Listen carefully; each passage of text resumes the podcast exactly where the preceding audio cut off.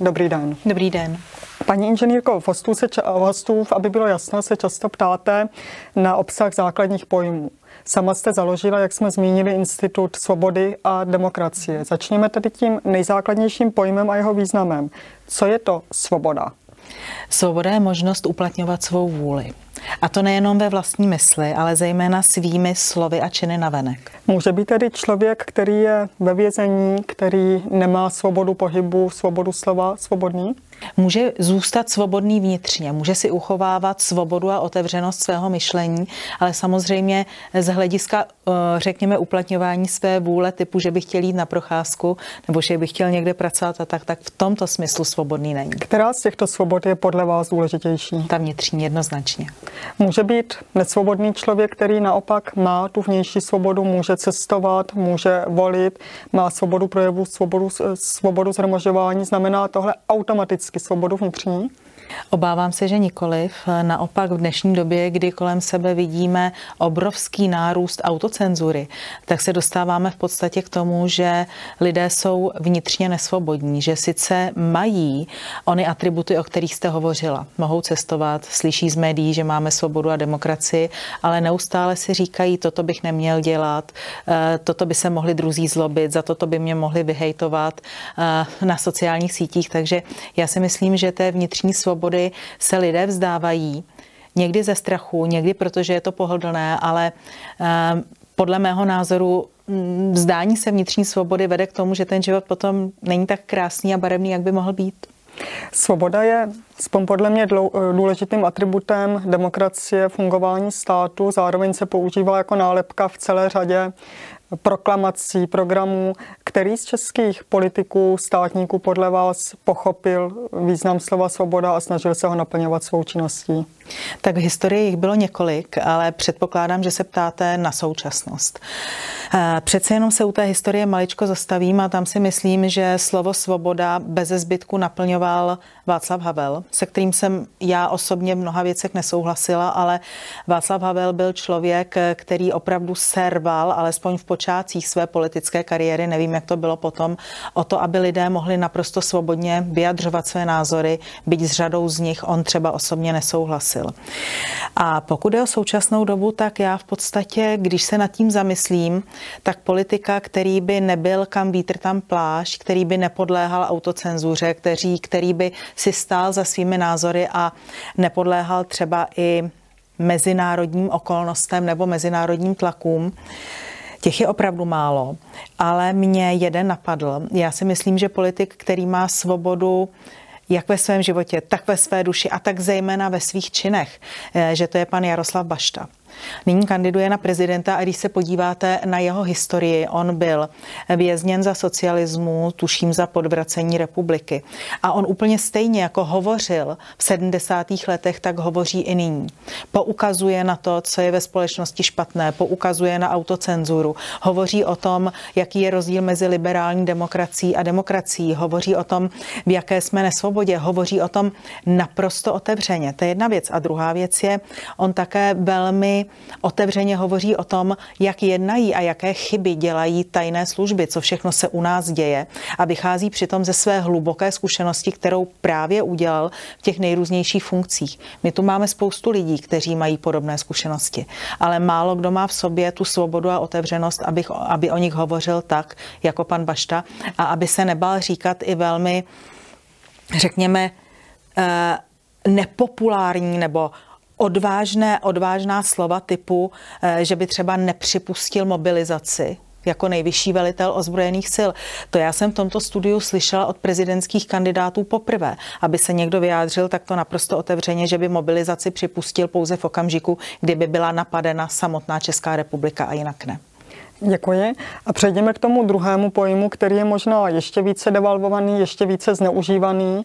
Eh, většina politických stran ho má ve svém názvu a jak to vnímám, tak lidé už to slovo buď ignorují, nebo k němu dokonce začínají mít určitou nechuť.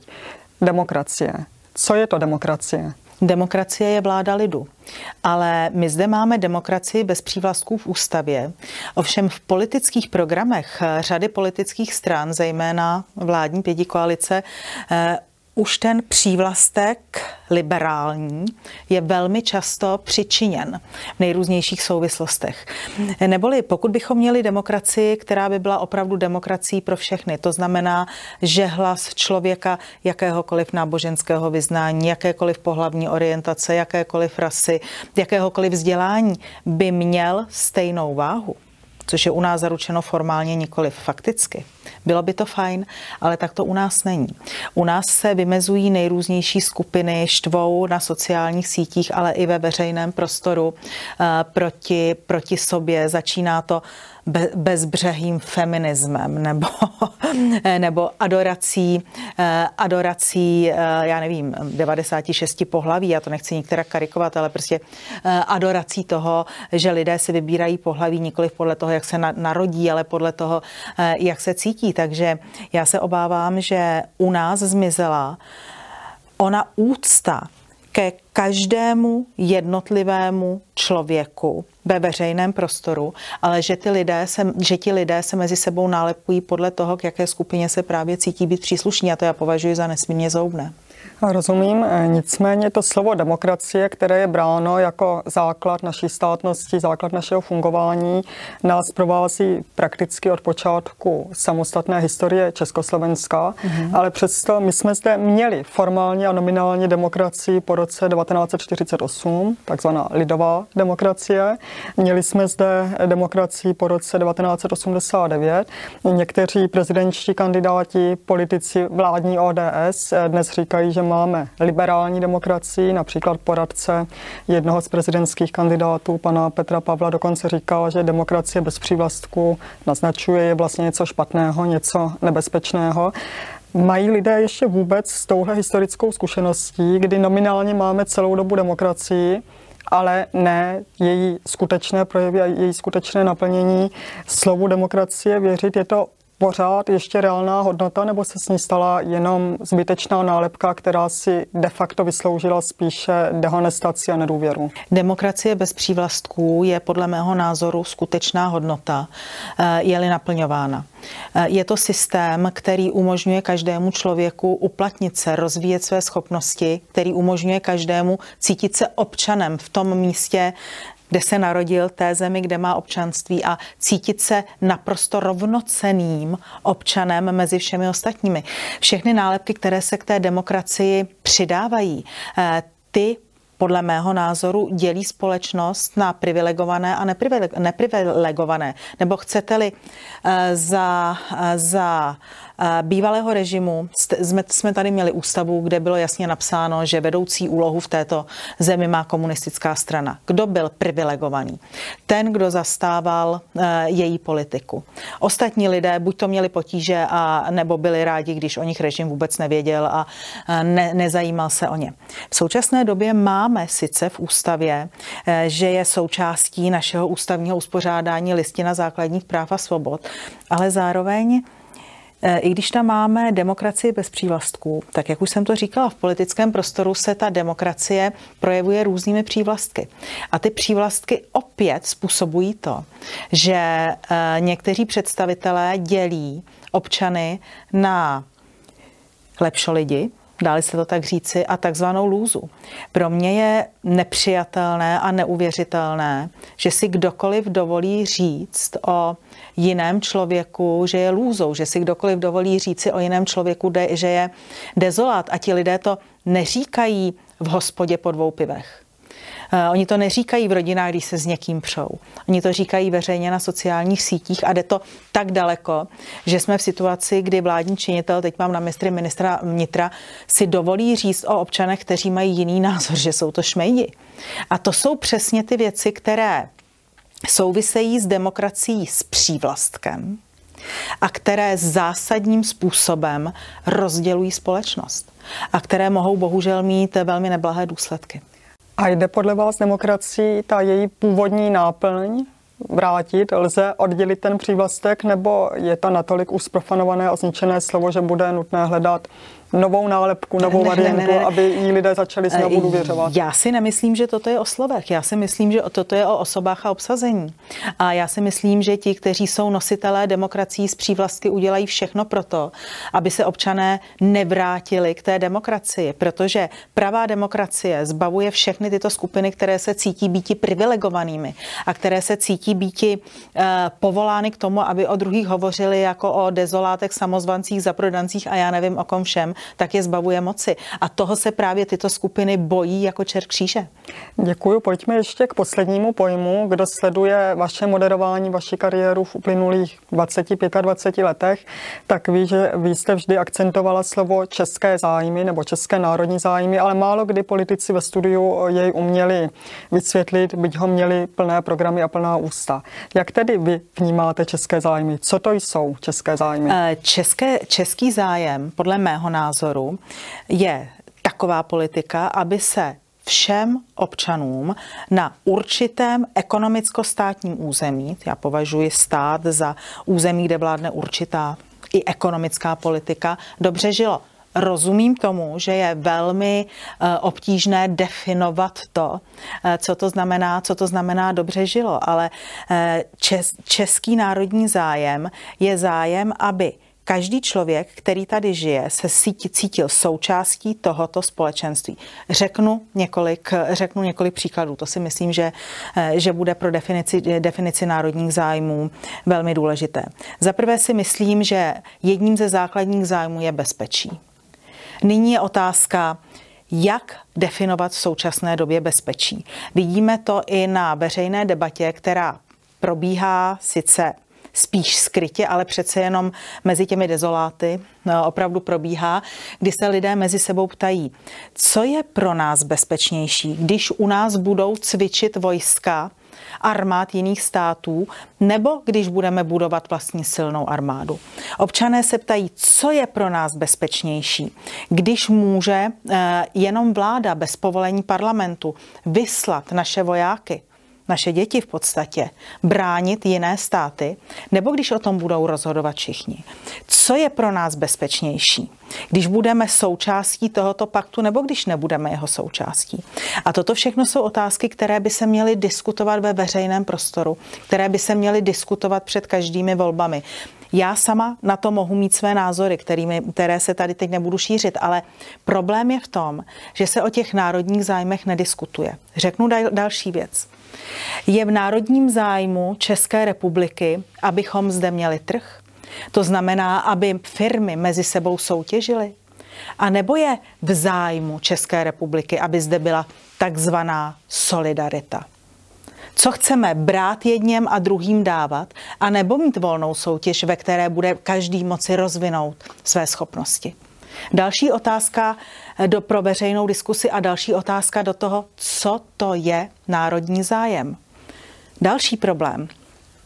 Všichni říkají inovativní ekonomika ale zároveň vědí, že v rámci Evropské unie jsou inovace brzděny neuvěřitelným množstvím regulací a svět nám utíká. V Ázii, kde taková regulace pro, eh, inova- pro inovace a zejména pro investování není, tak tam se inovativním technologiím daří mnohem lépe. Znovu se ptám, co je naším národním zájmem? Zůstávat v této sešněrované Evropské unii nebo si vyjednat nějaké výjimky, po případě tu Evropskou unii opustit a udělat tady takové podnikatelské prostředí, aby se k nám kapitál hrnul. A toto jsou všechno věci, které patří podle mého názoru do národního zájmu, které by měly být podrobeny ostré společenské diskusy, ale u nás jsou zameteny pod koberec a ten, kdo je vytahuje a chce o nich vážně diskutovat, tak je považován za dezoláta a je prostě považován za člověka nepřátelského systému. Zrovna tak by mělo být této veřejné diskusi podrobeno to, zda chceme být členy Evropské unie, zda chceme být členy Severoatlantické aliance, zda máme dělat zahraniční politiku více azimutů, zda se má odmilitarizovat současná, opravdu velmi militarizovaná politika české vlády. A na to existují ve veřejném i politickém prostoru různé názory, na to existují různé zkušenosti, na to jsou kolem nás i různé cesty různých zemí. Některé země jsou neutrální, některé země jsou členy Severoatlantické aliance, některé země z ní dokonce vystoupily, pak se do ní zase vrátily. Ale u nás tato diskuse vůbec neprobíhá. Takže národní zájem je bezpečnost, tím myslím fyzická bezpečnost České, eh, České republiky, ekonomická bezpečnost a samozřejmě svoboda a demokracie. Ale u nás se o tom nemluví. Když vás posloucháme, tak národní zájmy jsou primárně věcí otázek a k tomu, aby na ně bylo možné hledat odpovědi, tak musíme mít fungující média.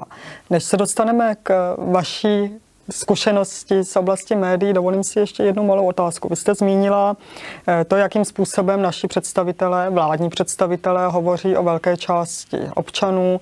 Pan ministr vnitra Rakušan o nás hovoří jako o šmejdech, další představitelé veřejného života jako o dezolátech. Eh, nedá mi to a zeptám se, je Jana Bobošíková dezolát v tomto pojetí?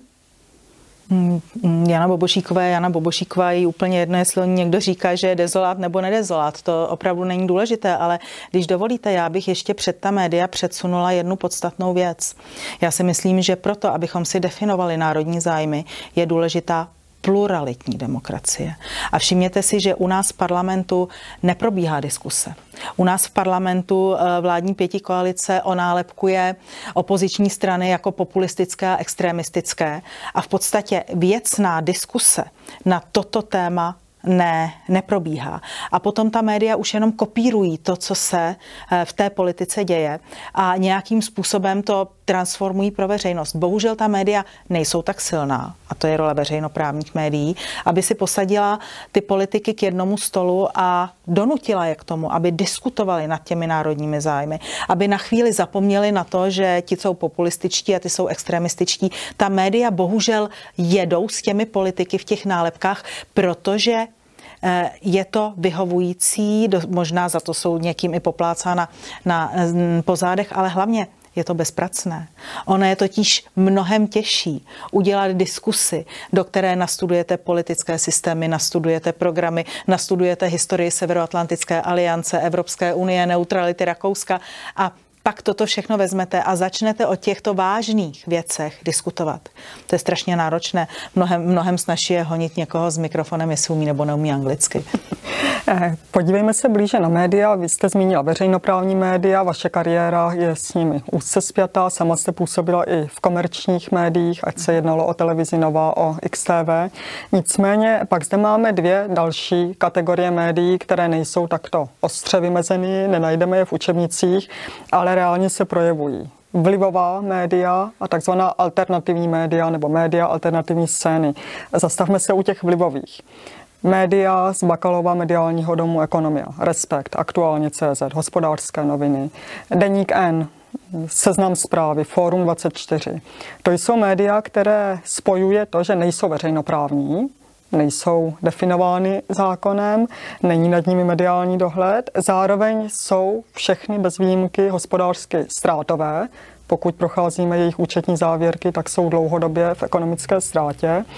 A Stojí za nimi buď velcí podnikatelé nebo politické subjekty. A teď je otázka, jaký význam mají takováto média, jaký vliv mají takováto média, která nemusí bojovat o každého čtenáře, o každého diváka, kteří se nezodpovídají občanům, prostřednictvím volených rád. Jaký je jejich vliv na českou politiku, na českou společnost? Samozřejmě vliv této, těchto médií donedávna byl značný. Ovšem v souvislosti s rozvojem sociálních sítí, které si v dobrém slova smyslu, myslím, uzurpovali velkou část prostoru, tak je vidět, že tento vliv eh, slábne. Eh, a nebyl to vliv těch médií jako takových, ale byl to vliv jejich majitelů nebo jejich inzerentů nebo mm, jejich novinářů, ale každopádně to eh, nelze tato média považovat za nezávislá, nestraná. Je to prostě dáno z jejich z jejich podstaty, z, jej, z jejich eh, způsobu ekonomické existence, kterou vy jste uvedla. To znamená, že jsou ztrátová, přesto na tom trhu zůstávají. Eh, až do nedávna žebříčky sledovanosti nebo čtenosti online médií opanovaly média z domu Ekonomia, tedy aktuálně CZ nebo i dnes. Nicméně dnes je tou jedničkou do nedávna okrajový server Seznam zprávy a ta jeho čtenost je natolik výrazná, že je sledovanější než eh, portál Deníku Blesk, než portál České televize. Čím si tuto pozici a tento velmi rychlý nástup a velmi mohutný, mohutnou pozici serveru Seznam zprávy vysvětlujete?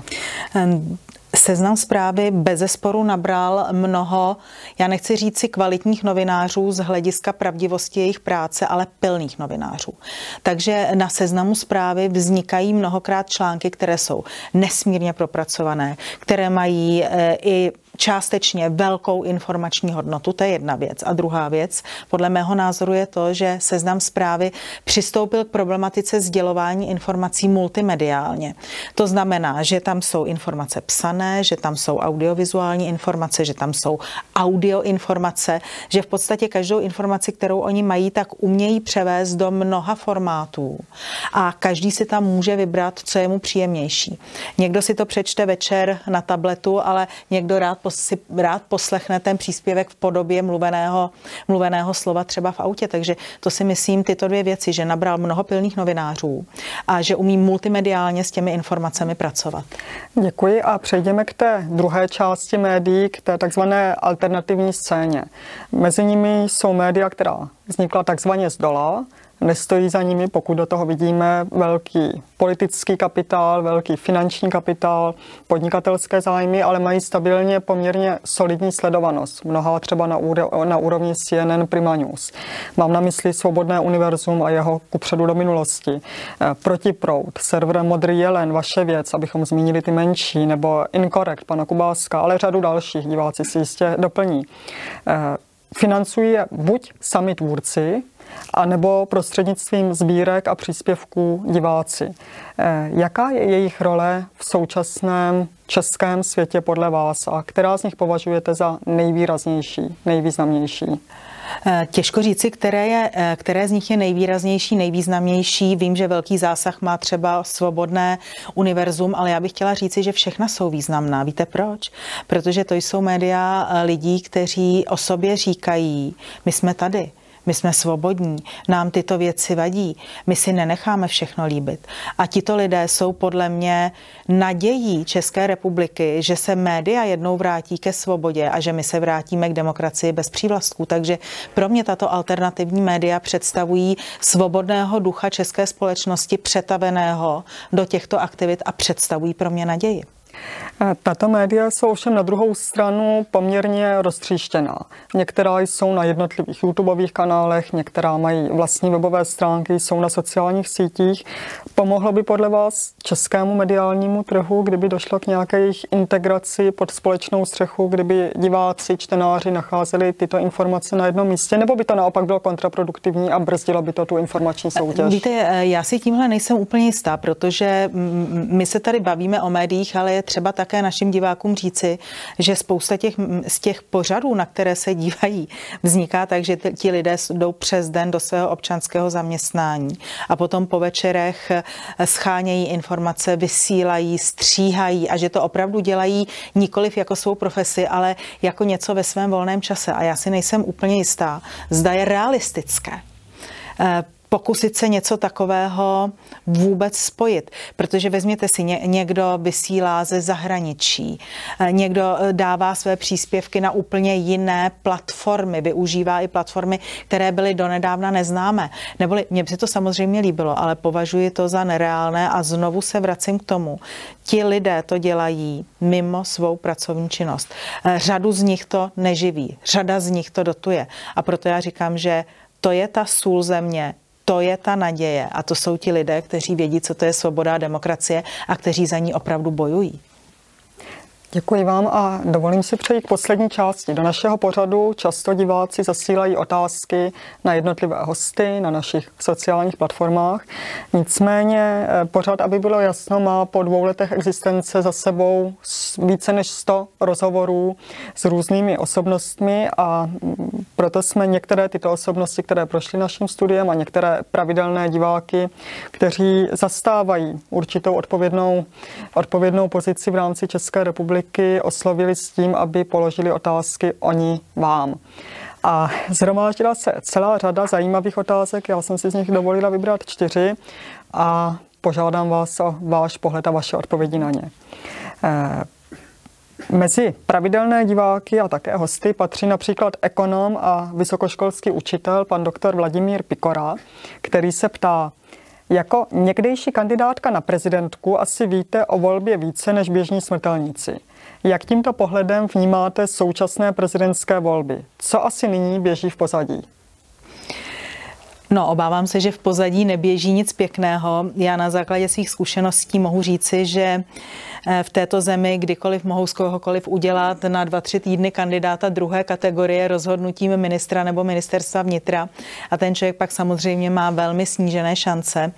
No a v pozadí eh, ze svých zkušeností mohu říci, že tam eh, běží věci, které možná jsou součástí volebních kampaní všude na světě, ale řeknu jenom několik příkladů. Například eh, v prezidentské volbě, když jsou ony diskuse před velkými sály, nevím, jak to bude letos, ale když já jsem kandidovala v roce 2013, tak to tak bylo, tak mají jednotliví kandidáti své klaky. A ty klaky jsou dopředu připravené, obzvlášť dobrý byl v tomhle pan Schwarzenberg, respektive jeho tým. A ty klaky přesně vědí, na kterého kandidáta pískat, na kterého kandidáta volat handlivá slova, kdy naopak tleskat. Takže to je něco, čemu budou ty kandidáti čelit, neboli Eh, upozorňuji diváky, že to, co vidí ve studiu, mnohokrát vůbec není spontánní, ale je to dopředu připravené. Eh, myslím teď, myslím publikum, nikoli v eh, řeči těch kandidátů. Druhá věc, která tedy mě až znechutila, musím říci, ale na to jste mě upozornila vy, Eh, dochází k manipulaci s nejrůznějšími anketami. A vy jste mě upozornila na to, že nedávno právě na seznam zprávy pan Šídlo říkal, že v nějaké anketě hospodářských novin eh, jsem měla já na místě zvítězit v očích diváků, no ale ty výsledky nebyly nikdy zveřejněné právě proto, že tam zvítězil kandidát, který nebyl té době redakci hospodářských novin milý. Neboli i toto se může stát nejenom mě, ale řadě jiných kandidátů. No a pak si myslím, ale na to samozřejmě nemám důkaz, že dochází k manipulaci spolupráci s průzkumy veřejného mínění, protože když se podíváte na ty obrovské rozdíly, které v jednotlivých průzkumech jsou, tak eh, tam si myslím, že jako eh, to bude ve velkém nepořádku, ale opět eh, na toto nemám důkaz. No a pak konec konců už i sami kandidáti zveřejňují dopředu, co na ně může kde vypadnout. To znamená, že zřejmě asi na sebe hledají v úvozovkách. Já nechci říkat špínu, protože když něco někde člověk v životě udělá, tak nemusí to být právě libé, ale může to být třeba i pravdivé.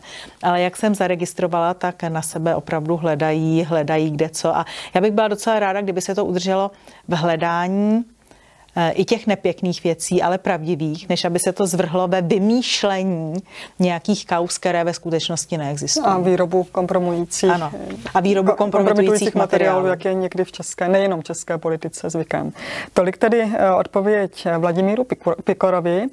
No a rektorka a předsedkyně představenstva Vysoké školy finanční a správní, kde vy jste mimo jiné členkou vědecké rady, paní doktorka Bohuslava Šenkýřová se ptá.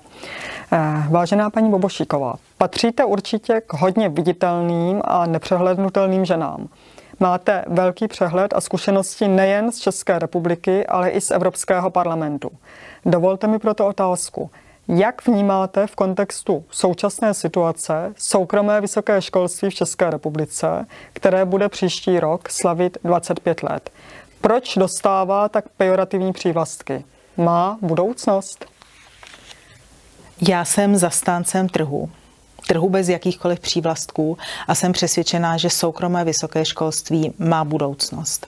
A když v tuto chvíli srovnávám historii veřejného vysokého školství a soukromého vysokého školství, tak je víc než jasné, že v podstatě soukromé vysoké školství nemělo v České republice až tak na co navazovat. A bohužel jeho nástup se oproti nástupu například podnikové sféry v rámci tržní ekonomiky o několik let spozdil. Což si myslím, že dalo velký prostor k tomu, aby si ten, eh, to, ten prostor veřejných vysokých škol ovládli veřejné vysoké školy ve svůj prospěch a to se všemi neduhy, které na těch vysokých veřejných školách jsou. Tady jsou často pranířovány mediálně neduhy soukromého vysokého školství. Ale pokud se podíváme například na současnou ka- kauzu turbodiplomů na Mendelově univerzitě v Brně, kde byla rektorkou paní profesorka Nerudová a o které mimochodem my jsme v Aby bylo jasno informovali už myslím před rokem, tak to si myslím, že je esencí toho všeho, co se může dít na vysoké škole ať už je soukromá, nebo ať už je veřejná. Neboli myslím si, že není žádný důvod k tomu, aby, aby soukromé vysoké školy měly mít horší postavení než vysoké školy veřejné. A navíc já sama pro sebe vidím v soukromém školství do budoucna daleko větší potenciál, protože eh, ten, kdo by je chtěl znevažovat, tak by si měl uvědomit, kolik peněz ty soukromé vysoké školy uspořily státnímu rozpočtu, právě protože na něj nejsou přisáté, ale že jsou schopné vzdělávat za peníze studentů. A to já považuji přínosné samozřejmě i národohospodářsky. A pak je tam ta další věc. Když si něco platíte, tak za to chcete opravdu něco dostat. A já věřím tomu, jak se pohybují někdy mezi studenty, že oni chtějí vědomosti, nejenom ten diplom. A jsou si toho vědomi. Děkuji. To, tolik odpověď na otázku paní rektorky Šenkýřové. A člověk, který vás částečně provázel tou slavnou televizní krizí, bývalá členka Rady České televize během televizní krize, dlouholetá provozovatelka serveru Virtualice.cz paní Dědečková se ptá. Prožila jsem větší část svého života v minulém režimu, takže jsem velmi citlivá na rétoriku politiků. Stále častěji mi dnešní politická garnitura svým vyjadřováním připomíná bývalé papaláše. Je to jen můj pocit, nebo cítíte taky tak naléhavě, že svoboda postupně ubývá? A vidíte v současné politické reprezentaci nějakou politickou osobnost?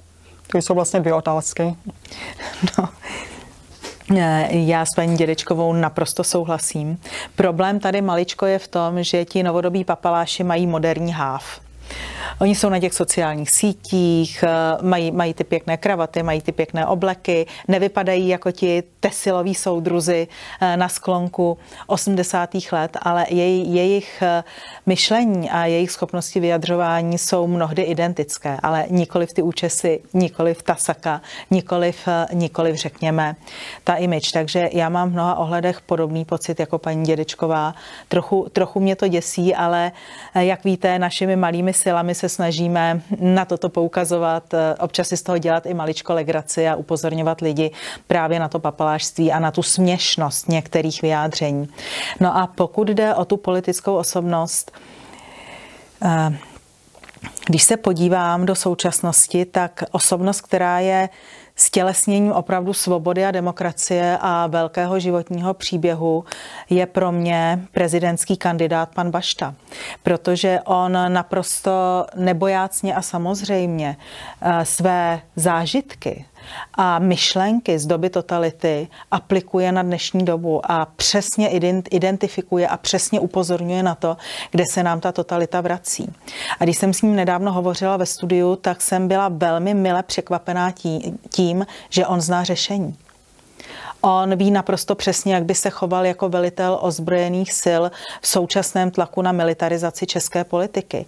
On ví naprosto přesně, jak by se choval směrem k tajným službám, jakým způsobem by je úkoloval, aby se konečně rozkrylo to, jestli, jestli u nás jsou pouze naše tajné služby, anebo jestli je tady rejdiště tajných služeb jiných. Takže já za skutečnou politickou osobnost současnosti považuji pana Baštu. Děkuji za odpověď a my natáčíme v adventním období eh, těsně před začátkem vánočních svátků, takže i ta poslední otázka už je spíše duchovní, spirituální než politická a položili tiskový mluvčí prezidenta Miloše Zemana, ředitel odboru tiskového kanceláře prezidenta republiky, pan Jiří Ovčáček. Ten se ptá, jak řekl jeden kněz, bez víry v Boha není člověk opravdu svobodný a stává se otrokem druhých lidí. Vzdává se totiž privilegia být obrazem božím. A jak praví písmo, Bůh je láska. Nepramení právě z tohoto otroctví smutek dnešní doby plné válek, násilí a odsudku bližních? Ptá se Jiří Ovčáček, Jany Bobošíkové. Já si myslím, že pramení, protože pokud lidé zapomenou eh, na základní kotvy, kterými třeba pro mě jsou víra a láska, tak potom žijí v každodenním zmatku a strachu. A člověk, který žije ve zmatku a strachu, je člověk, který je snadno manipulovatelný. Takže za mě jednoznačně. Já si myslím, že chybou dnešní doby je to, že právě jsme se o tyto kotvy nechali připravit. Já vám děkuji za rozhovor. Děkuji vám.